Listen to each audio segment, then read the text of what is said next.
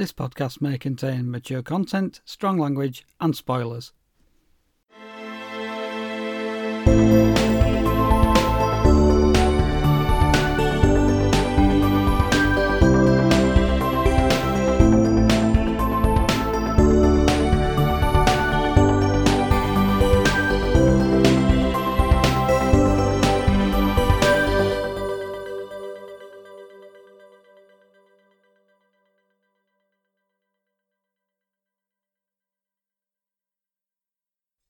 Hello and welcome to episode 48 of the HD Movie Podcast. I'm Darren Gaskell.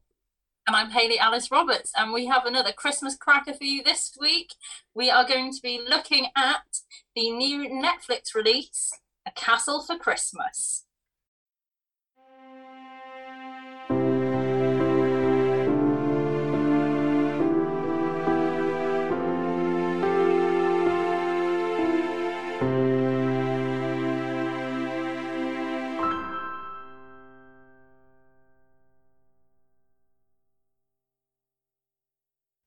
This week's Christmas movie is the freshly minted 2021 release, A Castle for Christmas, which is now gracing Netflix for all of you that have the subscription to that.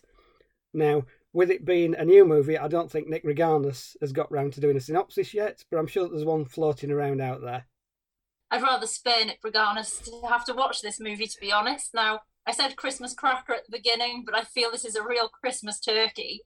So let's get into it. The story follows a famed American author, Sophie, who travels to Scotland and finds herself wanting to buy a castle, but the prickly owner, a Scottish duke named Miles, is reluctant to sell to a foreigner. Working to find a compromise, the pair constantly butt heads, but along the way they may find more than they bargained for. Well, it's classic kind of Hallmark esque territory here, and I don't think there's a huge amount in this movie that will surprise anybody let alone anybody who's seen this sort of thing before, I don't think it throws in any twists that you're not going to see coming. Off the bat, gonna have to fess up. I do fancy Brooke Shields. If I look as good as Brooke Shields does at 56, then I shall be a very happy man indeed. Brooke Shields looks amazing in this movie, and I think it took the edge off all the ridiculousness because every time Brooke was on screen, I was uh, making sad puppy eyes at the screen, which I'm sure Alison was totally on board with because she watched the movie with me at the same time. I think she did agree that Brooke Shields looked great, but then there was that kind of thing where I thought at some point she's going to hit me over the head with something hard. Yeah, so nothing against Brooke Shields at all. She does look great in this movie. I agree with you, and um, she does her best with uh, the material given. So she plays an author named Sophie Brown. She's been writing books for 20 years and she's released 12 novels, and it's all surrounding a character called Emma Gale. So it's all these like romance novels. And basically, she kind of has a bit of a misery plot twist where she decides to kill off a guy called Winston, who is like this major love interest, and therefore dividing the fans and uh, basically have, has a bit of a scandal following her around. And the movie starts off quite meta because she does appear on the Drew Barrymore show, and it's always great to see Drew Barrymore. So that was one point for the movie. But then to get away for a bit and rewrite the book because she's going to basically bring Winston back in a very contrived way just to appease the fans. She decides to go to Scotland, and that is also because her father, who had passed away off screen, used to um, live or work in this castle. So she gets there and she meets a slew of quirky characters that add nothing to the plot. and then, of course, the um, love interest for this movie, the prickly Duke, who doesn't really want her there, and they butt heads. And then eventually they fall into a passionate clinch and this movie is particularly dull. I just did not enjoy. I did not have a good time. So five minutes into the movie, my daughter cried. So I think that kind of says it all. I think the problem with it is, is, as we've just said, that it is a classic Hallmark esque plot. There's no surprises in it. It is really toe curlingly cheesy. It's eye rollingly bad the characters are so one dimensional, you just don't really give a shit. and there's nothing much at stake in the movie either. It's just the plot is just rolled out and they, you know, try to add a little bit of conflict here and there, but there's, there's just nothing really going for it. And the, the characters are just really, really odd. Like they basically fawn over Brooke Shields' character because she's this famous author and they all love her. And they're just like so enamored with the fact she's staying in, in their little village um, in Dunbar, Scotland. Yeah. I will say the movie, another point for the movie, it does have some beautiful scenery. I've never been to Scotland. It's on my bucket list. I'd love to visit, and it does make Scotland look beautiful. So it, I will give it that. But um, I'd rather sort of just look at scenery of Scotland, like a whole movie just of that, than have to encounter these dreadful characters. So yeah, I didn't have a good time with this. How about you, Darren? I probably had a better time with it, mostly because I spent the whole movie taking the piss out of it and or fawning over Brooke Shields like the rest of the village did. Scotland does look beautiful. I have been to Scotland and I can confirm it is as beautiful as it looks on screen. I have been to a place called Dunbar. It doesn't look anything like that. It's a nice place, Dunbar. I think they've gone for this kind of picture postcard, quaint, idyllic village. Now, Dunbar it caused a bit of a problem in terms of the naming conventions because the castle is called Dun Dunbar, and you get these people saying Dun Dunbar over and over again during the movie, and like Dun Dunbar, it's like, have you got a stammer? Dun Dunbar. And by the end of it, I thought, is it some kind of superhero announcement movie like Dun Dunbar? That sort of thing. The characters are absolutely ludicrous. There's a knitting circle in it which you know you've got to have some kind of crafting going on in Christmas Land. We had the kidnapped kids making baubles and shit like that. Here you've got a knitting circle full of very unconvincing characters, most of whom are not actually Scottish and are trying to do Scottish accents. I think that if you're Scottish and you watch this, you're going to be grinding your teeth at some of the attempts to do a Scottish accent having said that, the knitting circle have got their own problems in the fact that they're all nutcases. Specifically, a guy called Angus, who is this giant of a man who has lost his husband at the start of the movie, and he's obviously grieving for the loss of his partner. And you think, you know, same sex couple, progressive, that's cool. More of that, please. But Angus is given nothing to do. He's mute for the most of the movie. In fact, for the first half of the movie, I thought, is that Angus's character? Is he mute? And maybe at some point something is going to happen that's going to make him speak. That old cliche, but he isn't. He just chooses not to speak and he just shrugs and makes gestures and signs and things. It's it's just so weird.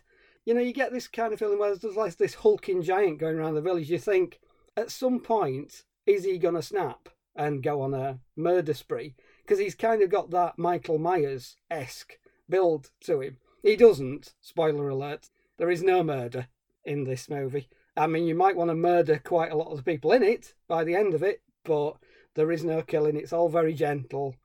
But the characters make weird decisions. I mean, there's a point at which Sophie and Miles are getting on really well, about 35, 40 minutes in.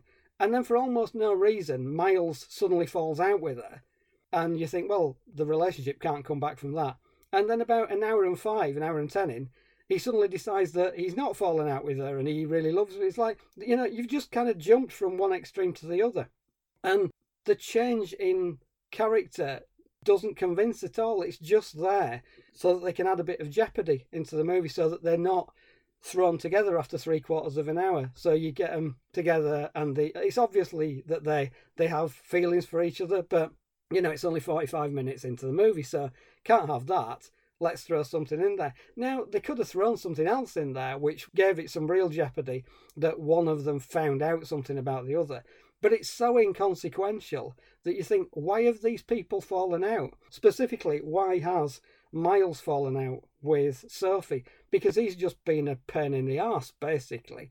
I mean, as, as I was saying to somebody else on, on Twitter today, if I'd have been in the same role as Miles, weird casting aside because of the thought, you know, that guy and Brooke Shields don't go together.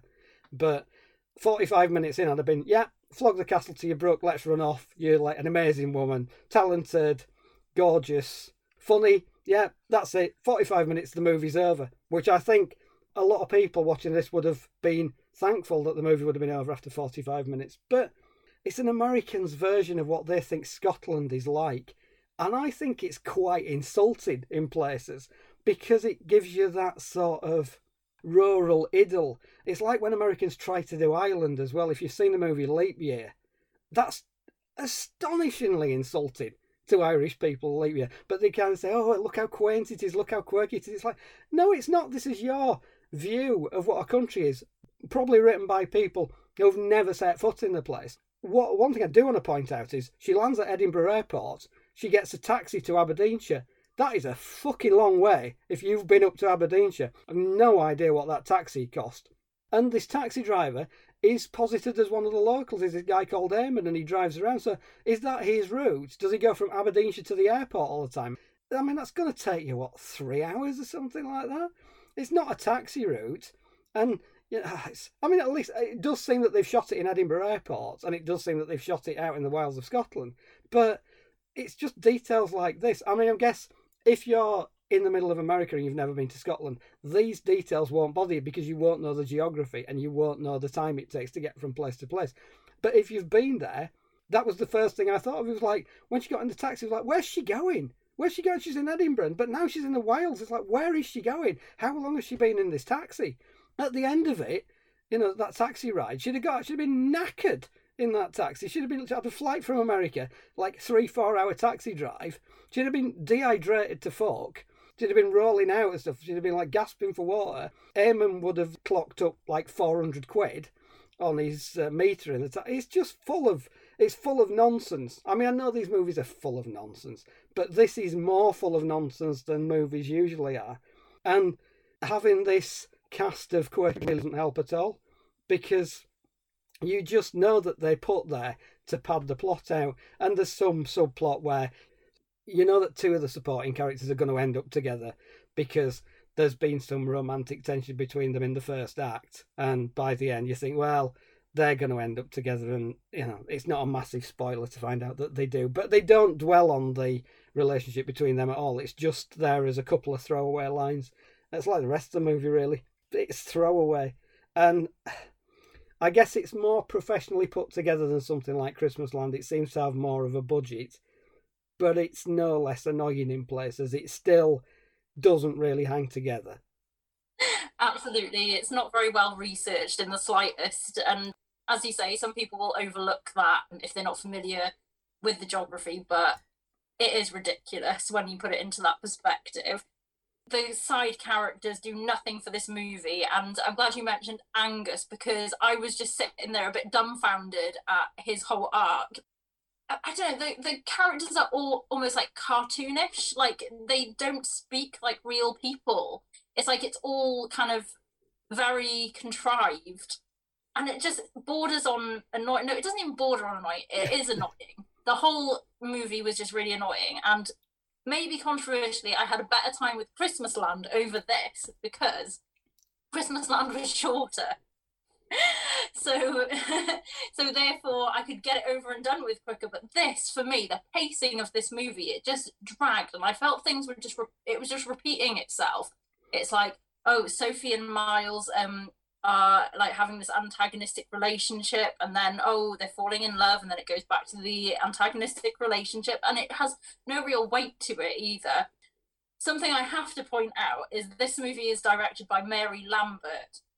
Now mary lambert directed one of the first horror movies that ever scared me when i was younger and that is of course 1989's pet sematary so i was really stunned to think that it's the same person who directed Pet Sematary and has directed this.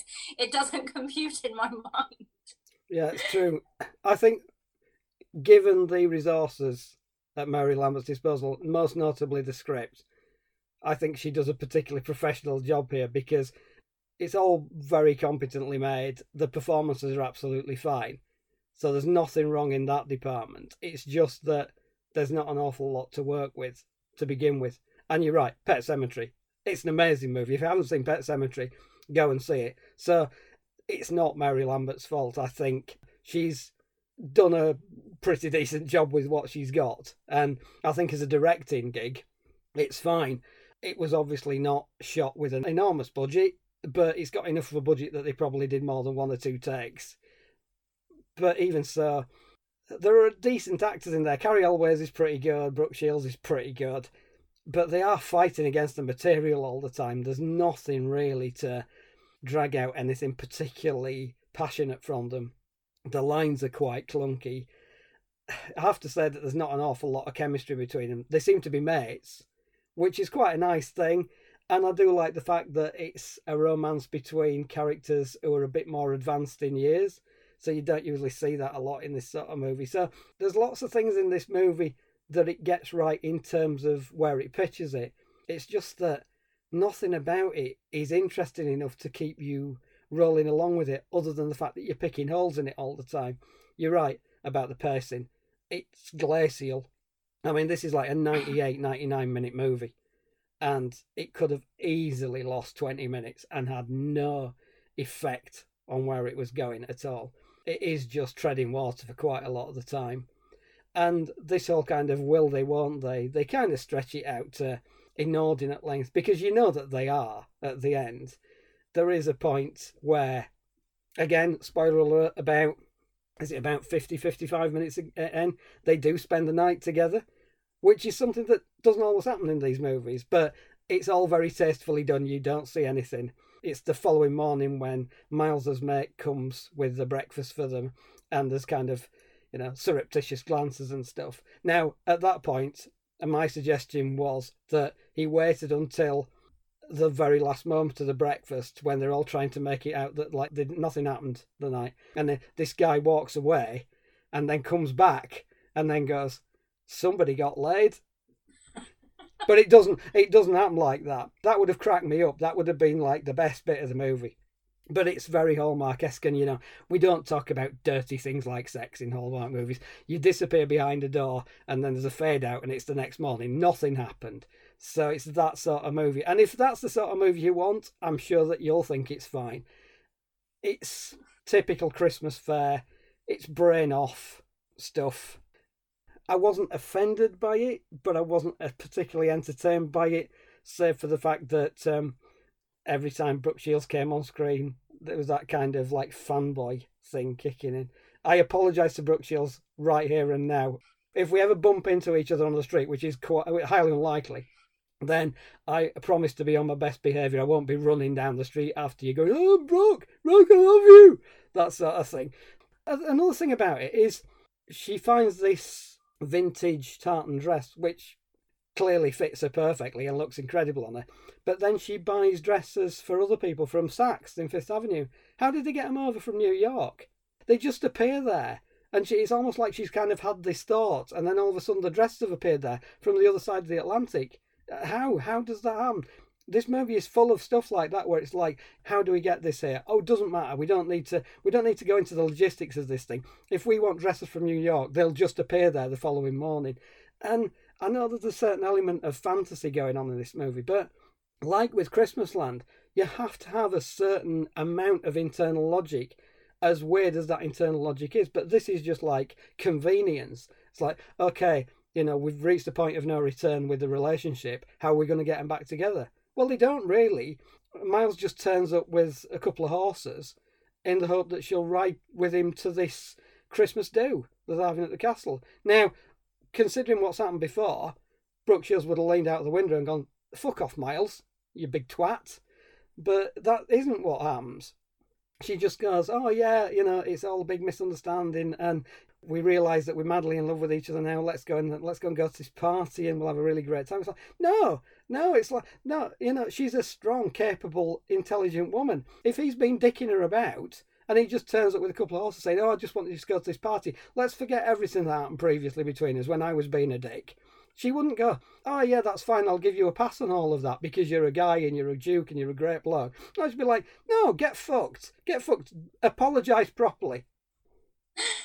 Yeah, Oh, and one of the most cringe-worthy moments in this film for me was somehow they had afforded a very short segment of Robbie Williams's classic love song "She's the One," which was used for a flashback scene where Miles was reflecting on all the good times. So bear in mind this film is too long as it is, but we have to sort of rewatch snippets of scenes over again. just for this one segment, which I thought was, oh, this is getting ridiculous now. And then, as you say, there's just these whole like fantastical elements in it. Sophie can do everybody's hair. She's this uh, accomplished stylist as well. Like, and she, you know, she does the everyone's hair in the village. Plus, while she's writing a book, having issues with Miles with this castle, trying to buy this castle or whatever she's doing. Um, and then at the towards the end of the movie, she actually pays for everybody's mortgage as well. She's only just met these people, and I think are they taking advantage of her? Probably, but yeah. but you're meant to think, oh, it's all so lovely and everyone's so nice and they're like a close knit family. It's like that type of vibe to it. And then at the end of the movie, so I think I I didn't mention, but Sophie is divorced and she's got a grown up daughter who's in college and Miles manages to get the daughter over for Christmas as a surprise as well. And it's just like throwing that at the end. And then there was this weird moment where the character Angus was doing this weird dance on the stage as well. And I, by that point, I just had enough. Well, I'd had enough long before that, but that that was just really taking the biscuit for me. Yeah, this film is is so annoying, and I think that it's interesting how Netflix are really trying to push this as their kind of Christmas movie of 2021. It's like been highly promoted. I keep seeing the poster like everywhere on social media. But it's just not worth your time. I think if it wasn't for this podcast, I would not have watched this. I would have just completely overlooked it, skipped past it, picked something else. Um, because again, it is just like all the other movies, in my opinion. It's the same plot the only thing that they don't do here, yes, Sophie has an ex-husband, but he never shows up, so they didn't go there. We don't have the the slimy ex or boyfriend or whatever. We have none of that in this one. But then I think Miles more than makes up for it because he is really cranky all the time. I don't think he's a particularly nice guy either. To me, I was thinking, what the hell does she see in him? He's just really miserable. And yeah, and he tries to make her sleep in this um upstairs room in the castle and there's no heating, there's water dripping, and and it's really cold, and you just think, how is this guy even nice? How yeah. is she going to fall in love with him? It's just all of it is really just stupid. Yeah, yeah. At that point where he's given her the really shitty room in the castle, I mean, I was incensed. I was thinking like, you will not treat Brooke Shields like that. You are an arsehole, mate. And you're right. I mean, after all of that, you think, how is he going to drag it back? And without really dragging it back, they suddenly say, well, you know, he's a nice guy, really. It's like, well, prove he's a nice guy. And also prove which part of the world he comes from, because his accent goes from Scotland to Australia to Latvia to uh, the four corners of the earth. It's like, is this guy actually Scottish? Has he been put there as some kind of double agent? He's not the Duke, he's bumped him off and he's trying to get the castle. That doesn't happen either, unfortunately. You know, the Scottish village is so Scottish that at one point somebody is walking an Aberdeen Angus cow down the middle of the street in the background. It's like, how can we make this more Scottish? Oh, I know. We'll get a symbol of Scotland, which is the Aberdeen Angus cow, and we'll have somebody walk it through the middle of an extremely Scottish village. Now, I guess that people thought that would be adding some local flavour. I guess that if I was a Scottish person watching this, I would think, you're just taking the piss now.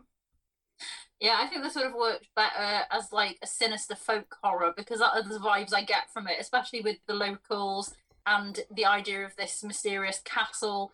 But the only, well, we find out pretty early on that um, Sophie's father lived in the castle before they moved to America, and that her original name was McGinty. So then she decides to revert back to her maiden name as well, so she can fit in with the community and yeah, it's just yeah, really kind of subpar, just boring. rom coms don't do a lot for me, and they there has it has to take something very special in a rom com for me to actually enjoy it and root for the characters. So, uh, yeah, this really didn't work. But as I say, I just find it astonishing how Netflix are obsessed with marketing this at the moment, when there's so many other better Christmas films out there. Are we going to talk about Hamish Mr. dog? Before we close? Of course, Hamish the dog. So, um, decent enough actor. He works well with the script, with the material he's been given. I think he does a pretty good job. given the fact that he's got to work with these terrible characters. So I think, yeah, I think he, you know, deserves an Oscar for this role. Yeah, Hamish is pretty good. You know, he hits his mark all the time. He puts across a wide variety of emotions. He doesn't attack the knitting circle, which I kind of wanted him to do at one point, but Hamish is a good dog, so yeah, you can't really have him doing that. It would have been more interesting as a folk horror. I'm not sure I would have wanted to see Brooke stuck in a wicker man at the end. That would have disturbed me, but it does lean into that sort of thing where you've got uh, an isolated community, a creepy castle. It's that sort of folk horror vibe, or a good giallo. If it had turned into a giallo, if there'd been a black glove killer knocking people off in the village, then that would have been really cool in the second half because there's so many people asking to get strangled by a black glove killer in this movie, but doesn't happen. It's just all very nicey nicey. It turns out exactly the way you expect. The status quo is restored at the end. Brooke's writing her novels again. She's more successful than she ever was before.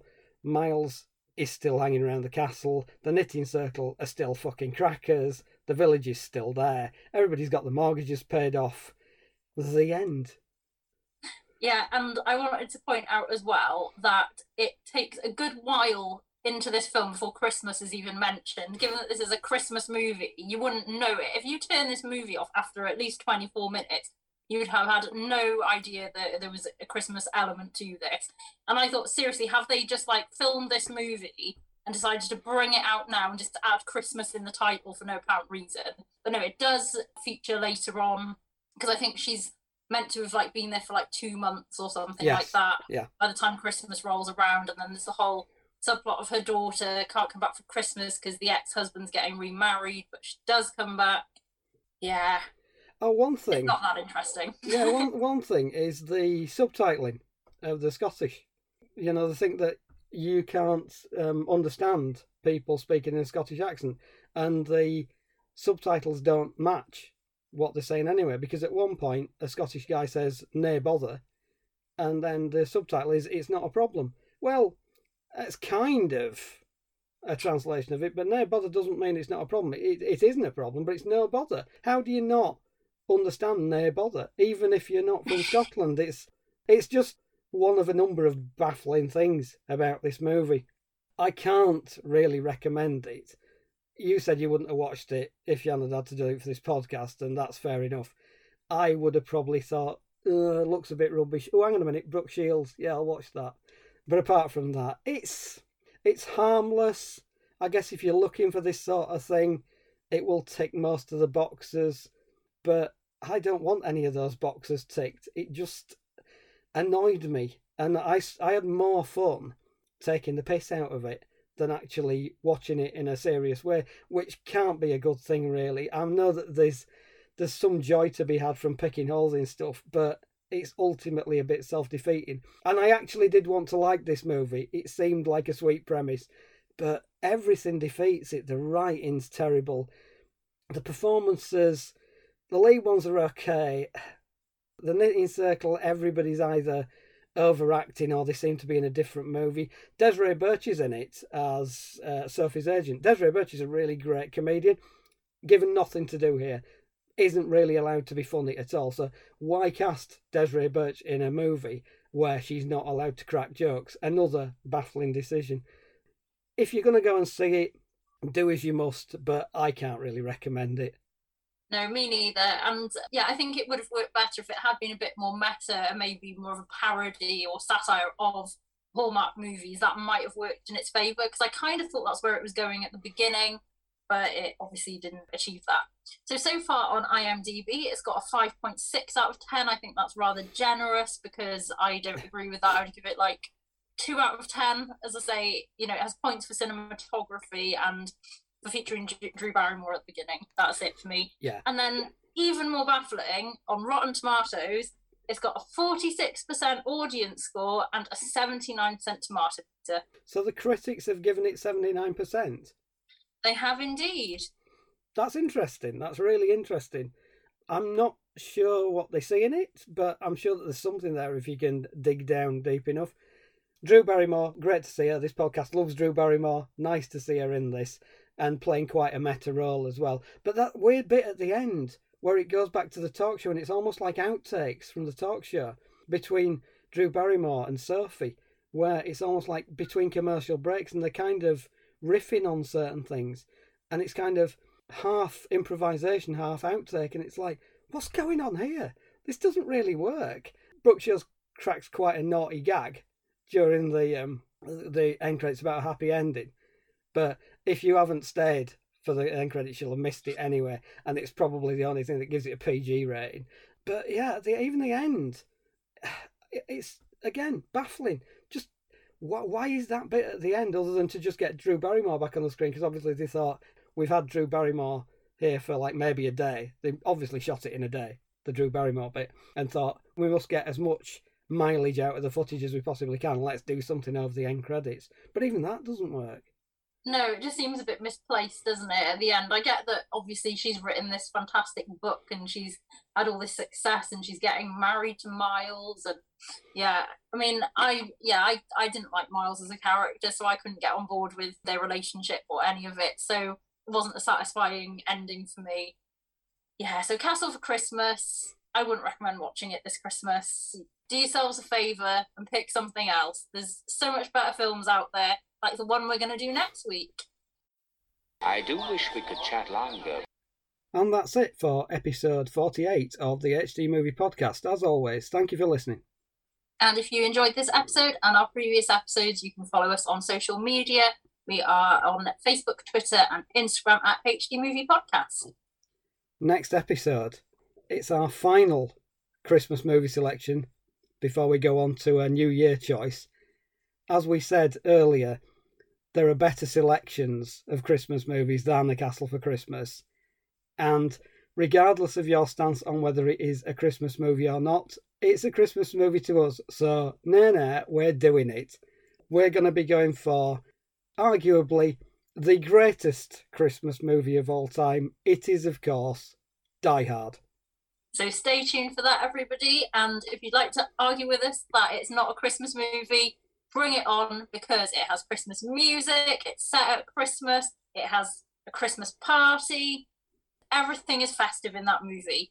Yeah. And it's got a lot more going on in it than some of the films that we've already covered. So look forward to that. And it is also going to be available on Disney Plus as of the 3rd of December. So by the time you hear this, you'll be able to go and enjoy a bit of Die Hard this festive season. Yeah, so while you're watching all your Marvel Studios movies and Disney cartoons, you can also watch Bruce Willis killing a skyscraper full of terrorists as well. Something for everybody on Disney Plus. So until then, stay safe, everybody. We'll see you soon. The HD Movie Podcast is presented by Hayley Alice Roberts and Darren Gaskell. Its music is written and performed by Mitch Bain. You can find the podcast on Apple Podcasts, Google Podcasts, Spotify, Amazon Music, TuneIn, iHeartRadio, Player FM, Listen Notes, and Podbean.